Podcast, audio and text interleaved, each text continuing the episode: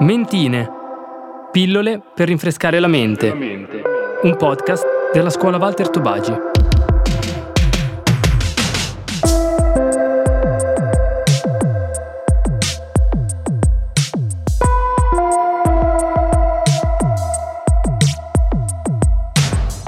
Episodio 1. Sinapsi. A cura di Matilde Peretto, Chiara Evangelista, Stefano Guerrera.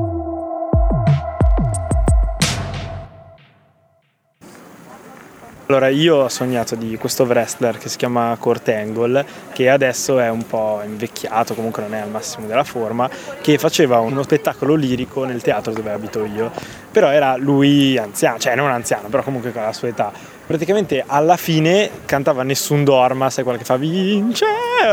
E in quel momento lì era tornato massimo del, del fisico in croce mentre cantava quella roba lì Pensare di assaggiare le cose più strane, tipo il coccolino alla vaniglia, detersivi. Cioè, sa di budino secondo te? Durante una situazione di silenzio totale, come ad esempio durante un esame, durante una lezione in università, tu di botto ti alzi e inizi a gridare cose a caso, magari anche una bestemmia. Queste sono le risposte di alcuni ragazzi alla domanda qual è il pensiero più strano che tu abbia mai fatto? Inclusi anche quei sogni che ci lasciano sbalorditi da quanto assurdi risultino. Tutti i ragionamenti e i pensieri avvengono nel cervello. Pensiamo a un colore? Collegamento cerebrale. Facciamo un sogno? Collegamento cerebrale. Facciamo un pensiero strano? Collegamento cerebrale. A dar loro vita sono le sinapsi, ovvero dei collegamenti elettrici tra neuroni che avvengono nel nostro cervello. Il dottor Francesco Comelli, psichiatra e psicoterapeuta milanese, ci ha spiegato bene che cosa sono. La sinapsi è un sistema eh, di collegamento tra le cellule del sistema nervoso centrale, cioè è composta da un neurone, diciamo da, dalla parte finale di un neurone tipo un filo, insomma fai conto, la parte finale di un filo che si collega con l'altra parte di un filo. Uno dice potrebbe esserci un filo unico senza diciamo interruzioni, no? E invece le sinapsi sono proprio delle interruzioni, cioè sono delle, degli spazi diciamo discontinuità in una via, una via nervosa. In questa via nervosa avviene un processo elettrico che permette le sinapsi. Quando un impulso passa eh, nel nervo, la, la, membrana di tutta la cellula, di questo filo, insomma, si apre, allora escono dei, degli ioni, entrano degli altri ioni, cioè si polarizza la cellula e c'è un, un impulso elettrico proprio che passa dentro. Le sinapsi avvengono in ciascuno di noi e il cervello è uguale per tutti. È vero anche però che tutti noi facciamo pensieri diversi gli uni dagli altri perché l'ambiente in cui viviamo e le esperienze che facciamo mandano stimoli diversi al cervello, influenzandolo sia in maniera positiva sia in maniera negativa. Tu praticamente hai una dotazione di base eh, legata al DNA che ti ha determinato quel cervello lì e eh, dopo c'è anche un'influenza di fatti, di situazioni, di stress che fanno sì che il cervello sviluppi nuove connessioni. Allora, per esempio, chi ha visto un delitto, una cosa difficile da vedere, da ricordare, diciamo i testimoni. Il cervello sviluppa dei sistemi di feedback, cioè dei neuroni che vanno a inibire quello che hanno visto, cioè praticamente il testimone se viene subito interrogato, subito trovato, fornisce un racconto. Se viene interrogato dopo due, tre mesi, quattro mesi, ci sono dei neuroni che vanno a inibire la sua percezione del fatto. Un esempio lampante di come un'esperienza traumatica possa causare non pochi problemi e dei pensieri assurdi è il caso di Anna O.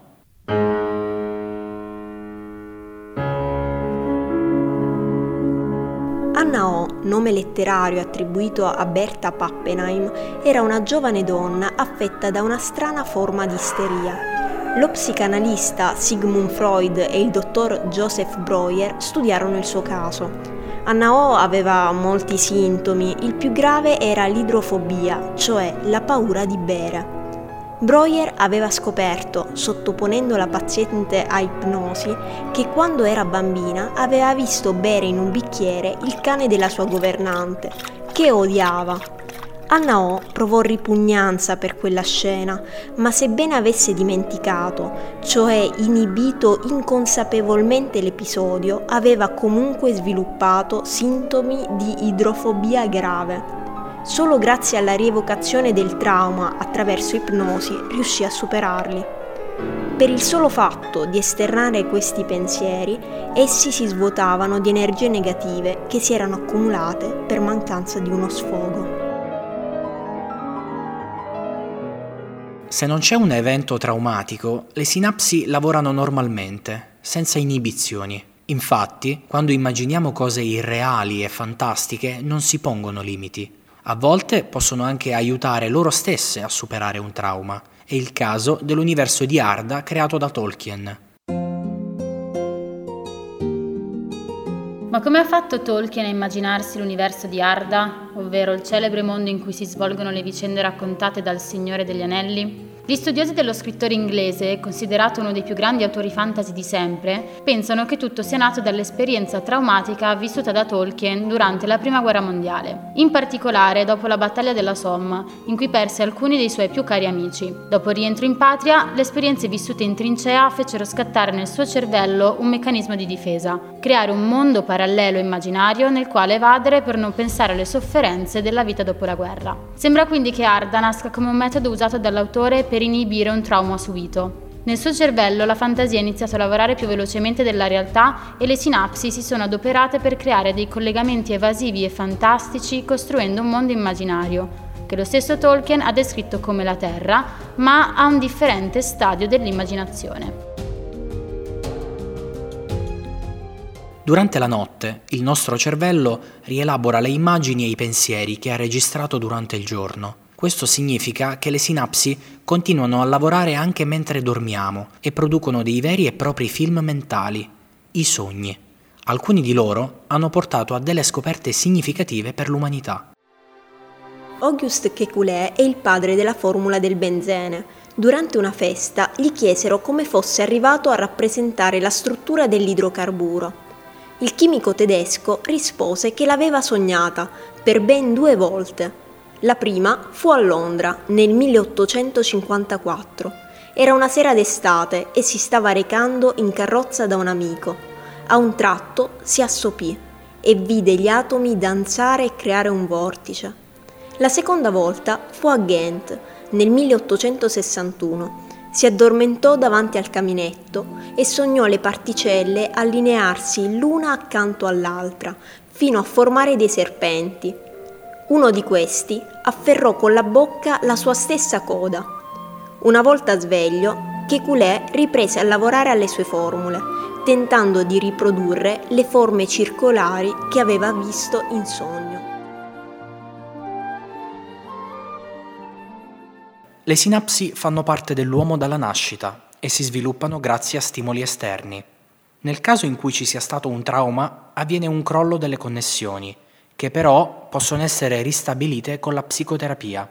Durante il sonno, invece, attraverso i sogni che non sempre ricordiamo, il cervello rielabora i collegamenti compiuti durante il giorno. Ognuno di noi è poi dotato di una componente fantastica che ci permette di creare i pensieri più strani. Non c'è da meravigliarsi, infatti, se Michele Rec, in arte zero calcare, ha immaginato la sua coscienza nelle vesti di un armadillo aggiungendo che lo spunto è nato dal pallone Super Santos, con cui giocava da bambino e che ne ricorda forme e colori. Alla fine, dunque, tutti i collegamenti improbabili sono in realtà probabili. Di recente ho sognato eh, un elefante che si buttava giù da un, da un condominio molto alto e non trovo nessuna spiegazione a questo sogno.